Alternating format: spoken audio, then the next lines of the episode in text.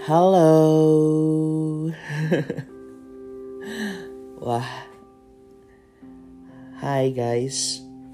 Finally balik lagi di podcast Obrolan Fafa. Dan kita akhirnya masuk ke episode keempat. Udah lama banget ya. Gue udah lama banget sih gak um, do the podcast gitu kan. Kayak terakhir gue posting untuk podcast gue itu di tanggal satu Maret. Dan sekarang udah satu Juni. Jadi kalau dari Maret berarti April, Mei, Juni. tiga bulan. Ya kan? tiga bulan, I think we're all agree. Kita lagi ngadepin pandemi. Kita lagi menghadapi isu global gitu kan. Dimana semua orang harus stay at home. Semua orang harus work from home. Tapi gak apa-apa. Karena I think this is the time kita bisa reflect back sih. Sama apa yang terjadi di kehidupan kita. But I'm not gonna talk about it in my podcast today. Um, but yeah, things happen during this pandemic. Karena selama pandemi ini juga ternyata gue salah satu orang yang beruntung gitu. Gue mendapatkan opportunity kerja, um, gue pindah ke kantor baru. Tapi ya unik banget pengalamannya karena gue memulai gue bekerja itu di hari pertama ya gue nggak physically at the office. Um, gue nggak pernah ketemu secara fisik uh, dengan bos gue. Um, tapi ya ini bukan pertama kalinya sih gue bekerja dan gue tidak secara fisik ketemu dengan bos. Karena kan dulu waktu gue di salah satu fast fashion brand, um, gue juga bekerja dari Indonesia dan bos gue lokasinya di Bangkok gitu kan. Nah itu I think we can talk about it as well gitu ya. Bagaimana memanage team um, dalam skala regional when you're not physically at the office.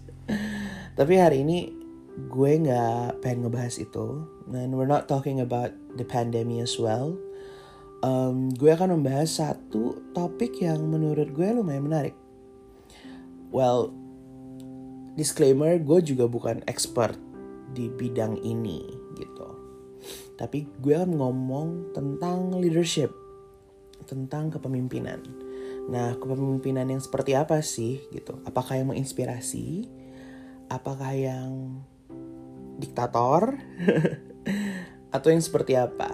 Jadi um, di leadership yang gue mau highlight kali ini adalah toxic leadership.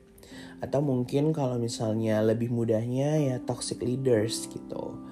Um, uh, apa?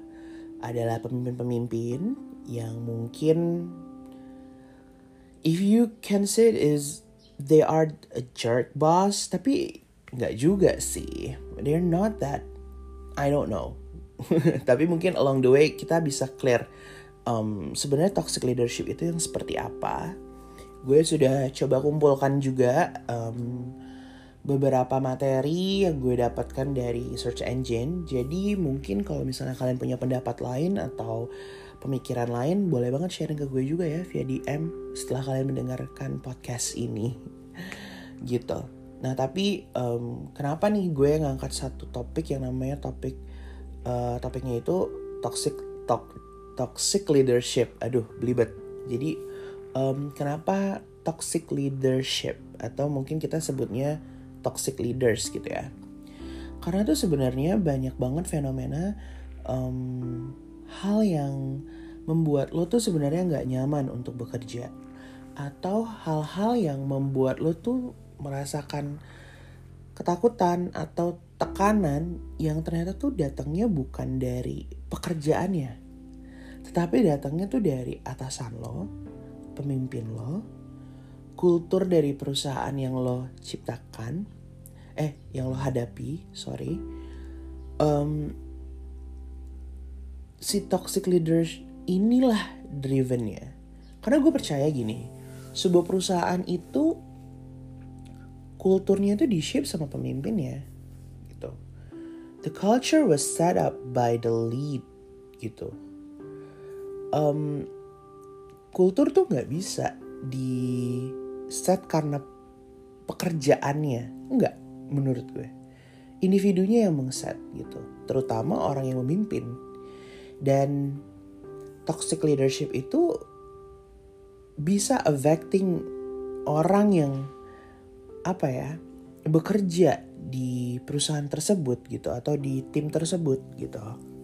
Jadi um, gaya kepemimpinan yang toxic inilah yang uh, menurut gue orang-orang tuh tanpa sadar atau sadar kalau mereka tuh sedang menghadapi. Tapi ya banyak yang bilang sih kalau dari teman-teman gue ada yang menghadapi situasi ini, ada yang mereka akhirnya taken action, ada yang juga kayak ya gimana tapi gue Um, budu alias butuh duit gitu kan, B U butuh uang. Jadi um, ya di obrolan kali ini gue cuman pengen share sedikit tentang pemikiran gue terkait toxic leaders dan bagaimana sih kita tuh tackle-nya gitu.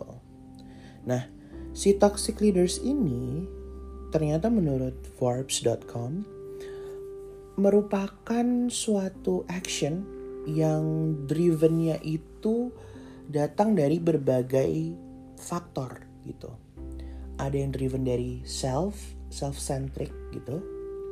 Kemudian dia juga driven dengan gaya atau attitude gitu, sifatnya, dan juga motivasi. Jadi ada tiga nih, yaitu diri sendiri, terus cara bekerja atau attitude-nya. Yang ketiga itu motivasi kerjanya tuh apa dari si sosok leader ini.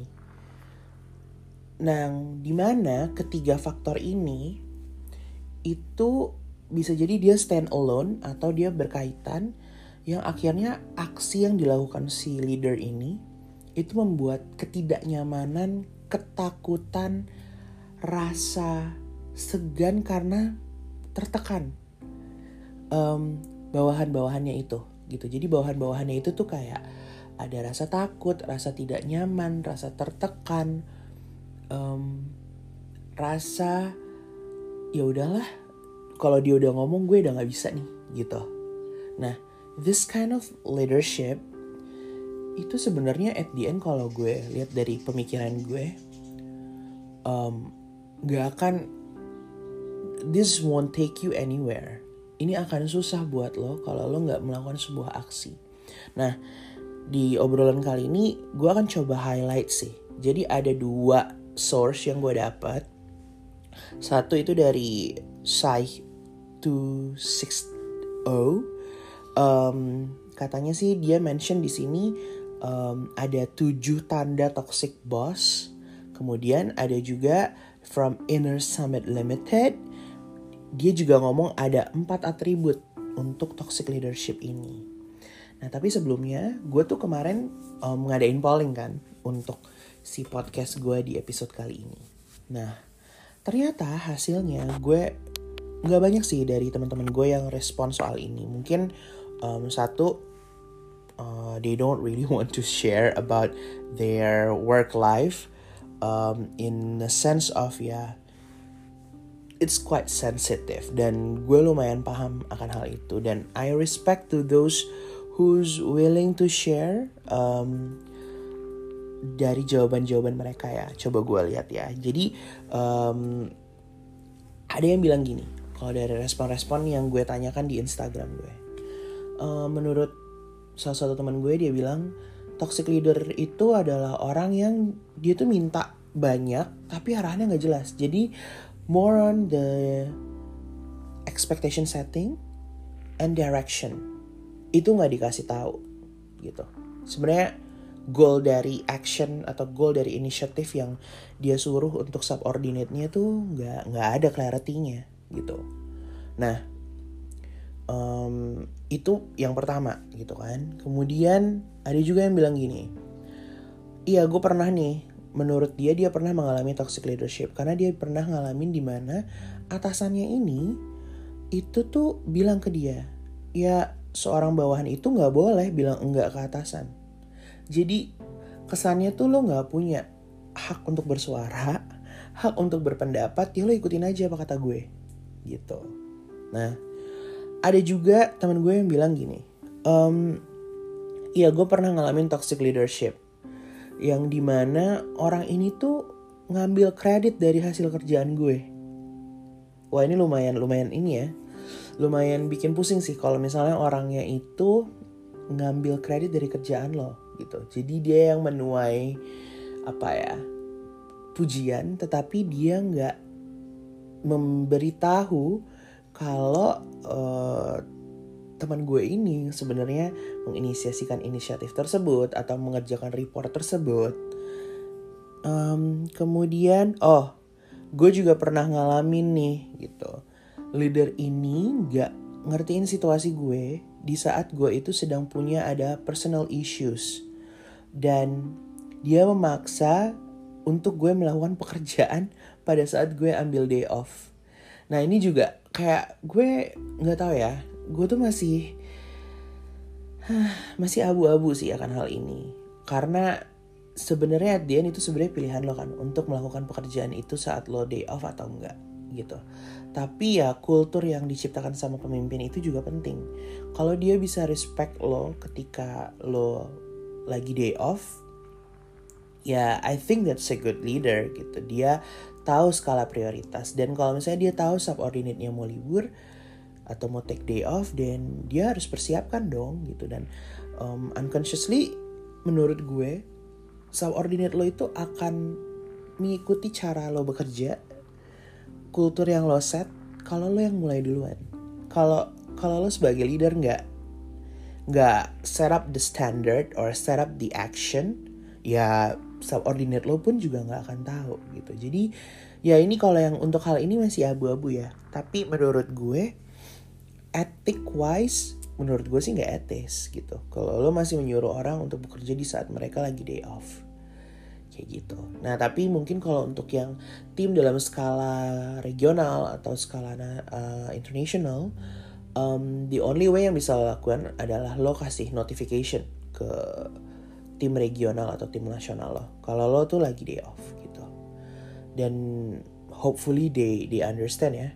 Nah, Um, I think that kind of toxic leadership, ya berarti kan ini adalah isu yang kita memang hadapin ya di kehidupan kita. Mungkin terutama orang-orang yang memang menjadi audiens dari podcast gue, yang usianya di sekitaran dua puluh dua sampai tiga puluhan gitu kan, yang dimana kita memang lagi on fire nih, lagi meniti karir atau lagi memulai usaha kita. Bahkan ada yang di antara kita tuh yang adalah leadernya, bahkan ada juga yang jadi subordinate-nya gitu kan. Jadi um, ya kita bahas aja nih ya sekarang ya si toxic leadership itu. Tadi kan gue udah mention tuh, in definition dia itu memang sebenarnya adalah um, sebuah bentuk gaya kepemimpinan yang drivennya tuh dari self, diri sendiri, kemudian sifat dan juga motivasi. Nah, sebenarnya ada tujuh, tujuh tanda this is a toxic boss gitu kalau menurut Um, Psych uh, dua enam nol ya. Yang pertama, dia tuh not listen. Jadi dia gak pernah tuh taking you your opinion. um, Dia juga gak terlalu dengar criticism gitu.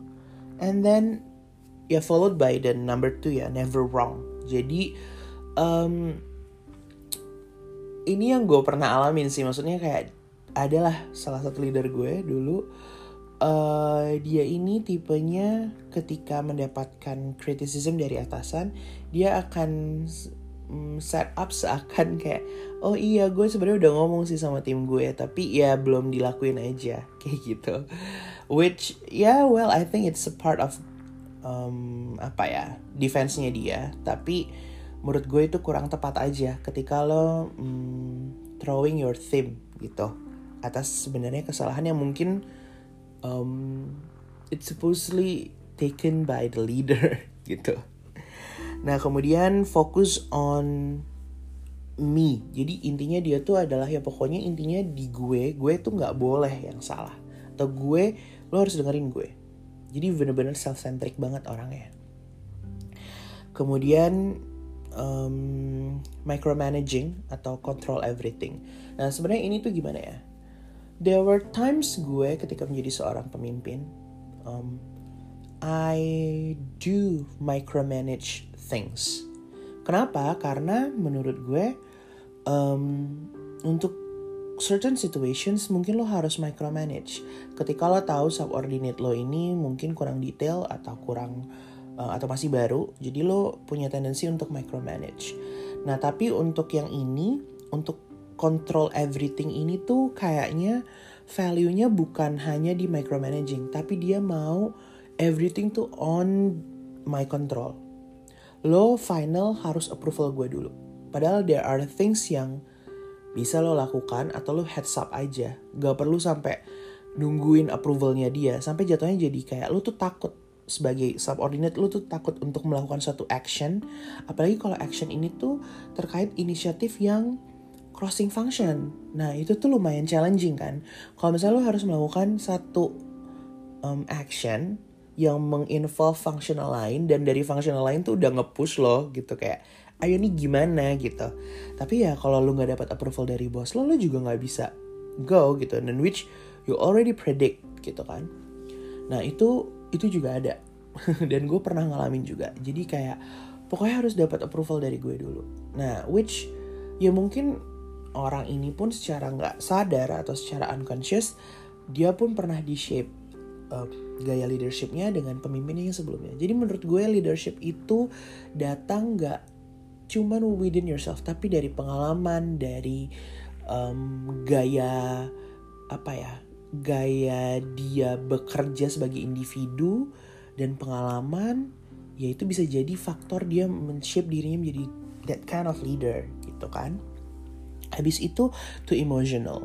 Jadi everything was apa ya? Kalau misalnya um, lo nggak listen to this person, dia akan bete atau dia akan showing kalau misalnya dia tuh nggak suka gitu, digituin. Kayak dia benar-benar kayak involve the feelings, um, not stands on the professionality kayak gitu. Nah itu itu juga lumayan tough ya kalau kita ngadepin leader yang agak-agak baper gitu istilahnya. Kemudian abuse their power. Jadi biasanya kalau abuse their power tuh gimana ya? Kayak um, kasarnya tuh kayak ya because I said so. Ya gue pemimpin lo, lo ikutin aja gitu. Jadi lo kayak uh, didiktate gitu. Dan abuse banget. Abuse their power juga kayak um, bisa juga terjadi ke cross function atau kayak orang lain gitu. Misalnya dia mau melakukan suatu inisiatif dan dia bilang lah kan gue manajer, ya lo ikutin aja apa kata gue. Wow, itu lumayan serem ya. Terus, nah menurut gue ini yang paling serem nih, karakter yang nomor tujuh. Which is kalau misalnya ada masalah, orang ini tuh do nothing coy. Dia do nothing karena ya gue gak mau involve aja gitu. Ketika lo buat sebuah kesalahan, dia bisa bilang kayak oh gue gak tahu nih soal ini. Atau kayak oh ya udah lo yang solve, kenapa bisa kayak gini. Sometimes orang tuh mikir kayak leader ya, leader yang kayak gini tuh ada dua. Ada emang yang benar-benar emang dia ya emang do nothing aja. Atau ada juga orang yang mikir, oh ya udah, gue harus challenge nih bawahan gue dengan dia harus men-solve problem ini. Padahal ya lo juga nggak tahu kan how to solve that problem gitu. Tapi menurut gue gimana ya? Itu tugasnya seorang pemimpin. Ketika subordinate-nya itu facing a reality atau facing a problem within teams atau internally, um, ya lo bantu gitu. Lo punya tanggung jawab untuk ngedevelop orang ini, dan lo juga punya tanggung jawab to clean up the mess. Jadi jangan ngerasa kalau misalnya ya yeah, this is not my fault, gue nggak tahu ternyata dia nangkapnya kayak gini. Ya yeah, that's your job untuk ngedouble check ya kan.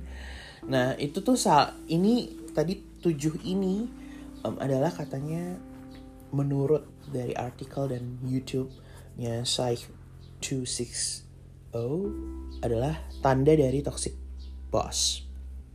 Nah, moving on. Um, gue juga baca kan di Inner Summit Limited um, ternyata ada empat atribut nih.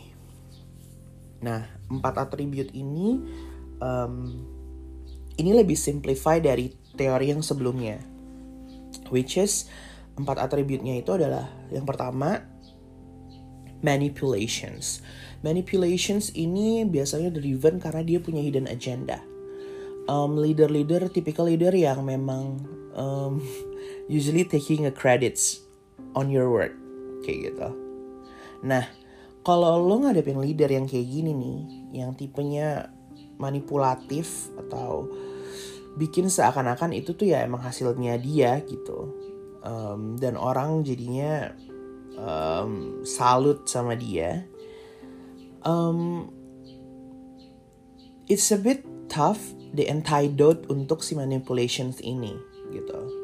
Kenapa? Karena antidote-nya adalah the only way lo untuk ngelakuin, untuk ngebuktiin kalau itu adalah hasil kinerja lo, ya lo harus tetap melakukan itu up to your standard. Lo harus produce that sampai orang akhirnya bisa notice.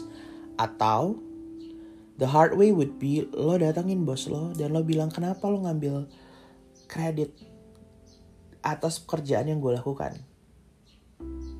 which itu bakalan kayak uh, lumayan in the awkward situations ya. Um, tapi ya menurut gue it's the risk yang lumayan high. Atau lo bisa bilang dengan leader lain atau minta pendapat ke H R, bagaimana nih kondisi yang gue hadapin, karena leader gue ini taking a credits from most of my work gitu. But at the end, kalau menurut gue ya, kalau tipe lu hadapin tipe leader yang manipulatif atau driven by manipulations karena dia punya hidden agenda, let them be man, just let them be. Lo do up to your standard, let people tuh benar-benar ngelihat lo gitu. Jadi lo nggak usah habis habis apa ya? Habisin waktu lo atau habisin pikiran lo untuk gimana nih caranya, kayak gitu. Moving on to number two. Ini tuh kayaknya hampir mirip dengan tadi ya, um, yang to apa abuse their power and then control everything and then uh, never work and never wrong, sorry. Jadi tadi apa abuse their power, control everything and never wrong, which is domination. Jadi biasanya orang yang um, punya karakteristik toxic leaders, um, itu atributnya salah satunya adalah domination. Dia itu tidak membiarkan lo untuk voicing out, untuk grow. Dia cuman lebih memikirkan gimana caranya supaya K P I kita tercapai, do the work. Um, dia doesn't apa ya, well, menurut gue, gue juga gak terlalu involve feeling sih dalam dalam bekerja. Tapi dia tidak memanusiawikan cara dia bekerja gitu. Jadi jatuhnya um, a bit dominating. Bukan a bit, bahkan emangnya dominating sih. Kayak ya a bit uh, apa ya, memberikan lo tuh pressure yang dimana ya udah lo dengerin apa kata gue, lakuin itu. Atau ada juga nih tipe yang Um, tipenya tuh ya udah kan gue udah bilang nih harus outputnya kayak gini, iya kayak gini. Jadi seolah-olah lo tuh nggak ada ruangan untuk growth gitu. Um, satu-satunya antidote untuk lo ngelakuin ini adalah um, ketika lo menghadapi leader yang dominate or giving you um, apa namanya um, this kind of pressure. Ya, yeah, you need to have a courage to voice out. Lo harus tetap confront, um, challenge orang ini, kayak gitu. Well, there are two feasibilities yang mungkin akan keluar dari kondisi ini ya. Either lo nggak disukain sama dia, atau ya akhirnya dia respect sama pemikiran lo, gitu. Tapi at the end of the day, you have to voice it out karena you have a right to grow, you have a right to work, you have a right to get appreciated gitu. Jadi um, if you find leader yang sangat dominating, then you have to confront it gitu. Dan ja- be, be assertive ya. Kayak ya udah, just say what you need to say. Kayak, this is what I want, gitu. Kemudian yang nomor tiga, uh, atribut ketiga itu ada intimidations. Intimidations itu, dia biasanya control by fear. Jadi, um, biasanya ini tuh lebih ke sifat sih. Karena biasanya orang-orang kayak gini tuh, ih dia tuh galak ya, ih dia tuh um, suka ngebentak. Terus atau misalnya kalimatnya, gue gak mau ada kesalahan ya, nol, harus zero mistake, yang kayak gitu-gitu. Nah, orang jadinya jatuhnya segan karena tertekan. Segan karena tertekan. What a pun. Um, yang dimana... Ini tuh ya, kalau tipe leader yang kayak gini, biasanya subordinate-nya sering banget sakit. Ya nggak? Karena nggak nyaman, karena nggak nyaman punya leader kayak gitu. Jadi malas, um, turnover-nya lumayan tinggi, kemudian um, ya motivasi untuk bekerja pun nggak enak karena pemimpin lo adalah pemimpin yang istilahnya menyeramkan gitu. Kayak setiap hari kayak lo masuk ke kandang singa kan. Dan um, control by fear gitu.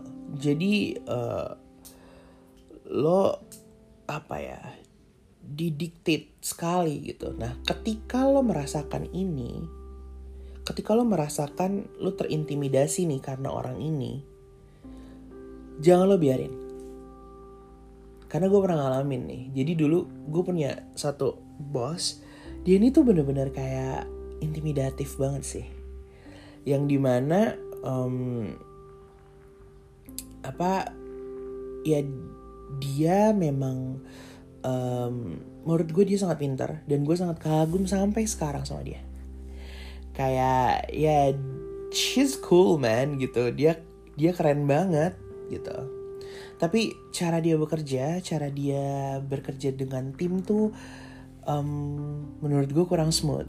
Karena dia, um, apa ya, pemikirannya tuh kayak ya udah kalau orang salah itu tuh bener-bener kayak salah banget. Jadi lo tuh jadi takut gitu loh. Jadi lo keintimidasi kan sama dia. Nah, um, waktu itu gue... Awalnya gue juga takut sih, takut banget. Tapi akhirnya ada satu momen dimana dia um, melakukan sesuatu lah. Gue gak bisa jelasin karena I think ya gue sudah melupakan hal itu juga. Dan gue ngerasa itu adalah bagian dari development gue. Um, tapi ya I don't think that's nice. uh, dia pokoknya intinya melakukan sesuatu yang membuat gue gak nyaman. Sampai gue tuh benar-benar kayak... Wah gila sih. At that point of time gue kayak bingung harus gimana. Akhirnya gue take a time lima belas menit untuk berpikir. Abis dia marah-marah sama gue dan um, intinya dia melakukan sesuatu lah gitu. uh, Gue akhirnya minta ngobrol sama dia. Dan gue langsung apa ya, talk straight away tentang isu yang gue rasakan. Terus gue bilang sama dia, gue tuh gak suka diinin. Kayak gue bekerja bukan untuk diginiin gitu. Dan pada saat itu sih alhamdulillahnya dia um, take it as a feedback gitu. Dan dia bilang, wah sorry banget ya, gue gak tahu kayak gini. Terus gue bilang, ya menurut gue ya lo intimidating. Dan lo ngasih vibe yang negatif banget ke orang lain gitu. Um, At the beginning ya kita agak shaking sih relationship-nya. Tapi at the end ya it was it was purely professional. Dan gue gak involve any apa ya kayak baper atau marah kayak gitu at the end. Ya yeah, it was my experience sih. So yang terakhir nih ada nih. Kalau dari toxic leadership adalah isolation. Isolations itu artinya lo diisol- diisolasi nih. Dari action-action yang perlu lo ketahui. Jadi lo kayak di withdraw, kayak kasarnya tuh lo didepak sama bos lo. Jadi lo udah gak di involve gitu. Nah kalau yang kayak gini, ini memang purely motif, memang ya berarti memang lo sedang bermasalah sama orangnya gitu. Dan satu-satunya cara adalah oh, dari sisi lo, lo harus bisa transparan. Setransparan mungkin ke tim lo. Yang terkait sama lo, sama bos lo juga. Lo tunjukin ke mereka kalau gue tuh transparan lakuin ini A, B, C, D. Keep keep the update, keep on track kayak gitu. Karena kalau misalnya nanti orang mulai menyalahkan lo, lo bisa punya bukti kayak, hey, gue tuh udah ngelakuin ini, ini, ini. Lo tapi kan ini ada satu inisiatif atau ada satu actions yang lo lakukan. Harus ngelakuin ini. Dan lo bisa bilang, oh, itu gue gak terima dari leader gue. Jadi baru dari situ lo bisa konfront ke leader lo untuk ngebahas ini. Kenapa gue di, um, apa namanya, uh, withdraw dari action ini gitu. Tapi ya itu juga, again, sebenarnya gini guys, kalau lo pikir-pikir ya, dari omongan gue nih yang lumayan panjang, at the end of the day, how to handle these toxic leaders or toxic leadership, itu tuh harus deriwanya dari lo. Harus lo yang bergerak. Harus lo yang berani, gitu. Karena at the end of the day, this person won't be a leader if there's no you, gitu. Dia gak akan pernah jadi pemimpin kalau ya gak ada bawahannya, gitu. Jadi satu-satunya cara untuk supaya lo nyaman dalam bekerja atau improve kualitas dalam bekerja, ya dengan mengkonfrontasi, dengan memberikan feedback. Dan gak takut untuk, apa ya, mengambil action ini, gitu. Karena at the end of the day, ketika lo bekerja, lo tuh punya hak gitu untuk memberikan pemikiran lo, dan lo tuh punya hak untuk berkembang gitu. Jadi kalau misalnya ternyata pemimpin lo ini tidak memberikan ruang lo untuk bergerak, ruang lo untuk berkembang, untuk memberikan pendapat, mengambil kredit dari hasil kinerja lo, ya there's there's a way, yaitu dengan mengkonfrontasi, seeking for help from the other leaders, atau ya lo bisa consult dengan H R, atau ya the worst thing ya lo pindah gitu. Tapi kan gimana ya, menurut gue lo akan selalu ngadepin this kind of person. Akan selalu ada guys, akan selalu ada di semua perusahaan tipikal leader yang mungkin mereka pun juga gak tahu kalau mereka melakukan itu. Jadi the only way for you to make things right adalah to confront it, communicate it gitu. Jadi lo komunikasikan apa yang lo rasain, apa yang lo alamin, um, supaya things to clear. Dan menurut gue, apa ya, gaya kinerja kita yang masih sangat takut um, dengan atasan kita, dalam artian kita melihat mereka tuh sebagai seseorang yang superior, itu tuh harus kita mulai kikis ya gitu. Respect sama um, apa feeling small tuh beda-beda tipis gitu. Jadi lo kalau lo respect sama orang, lo akan menganggap dia adalah orang yang memang memimpin lo, tapi dia juga adalah orang yang sebagai partner lo untuk lo grow atau develop karir lo di perusahaan itu atau di organisasi tersebut. Tapi kalau lo ngelihat dia sebagai superior, lo adalah yang the small one, ya udah lo dependent on this person dan lo akan ikutin terus aja permainannya dia. Kayak gitu. And you're not gonna go anywhere. Jadi intinya ketika lo ngadepin toxic leadership atau toxic leaders, confront it, talk it out, face the reality. Lo harus benar-benar discuss ini, gitu. Karena this issue memang pasti terjadi dimanapun. Ya atau ya you walk out gitu. It was the extreme way ya kayaknya. Tapi anyway, um, what do you think? Kalau misalnya lo punya pemikiran atau punya pendapat tentang toxic leadership atau toxic leaders, please please um, D M gue, um, chat me. Atau kalau lo memang um, tahu atau lo punya pengalaman, feel free to share. Gue gue sangat happy untuk ngobrol gitu. But yeah, that's about it. Um, that's all about the toxic leadership. And I hope you enjoy. Tadi mungkin during the rekaman ini, kalau ketangkap sama handphone gue ya, kayak tadi ada suara-suara, um, apa namanya, suara-suara burung di pagi hari sedang bersiul. Karena memang gue recordnya nih um, pagi-pagi. Biasanya gue tuh kalau record podcast malam hari gitu kan. Tapi ya hari ini gue sedang mood untuk melakukan recording ini di pagi hari. Um, yeah, that's about it about toxic leadership. Um, semoga obrolan singkat kita ini bisa jadi inspirasi lo, bisa jadi temen lo mendengar ketika lo um, memulai W F H nantinya, um, atau ya lo mau tidur lo dengerin suara gue gitu kan. Dan I hope whatever you do right now, stay at home, stay healthy, and stay happy.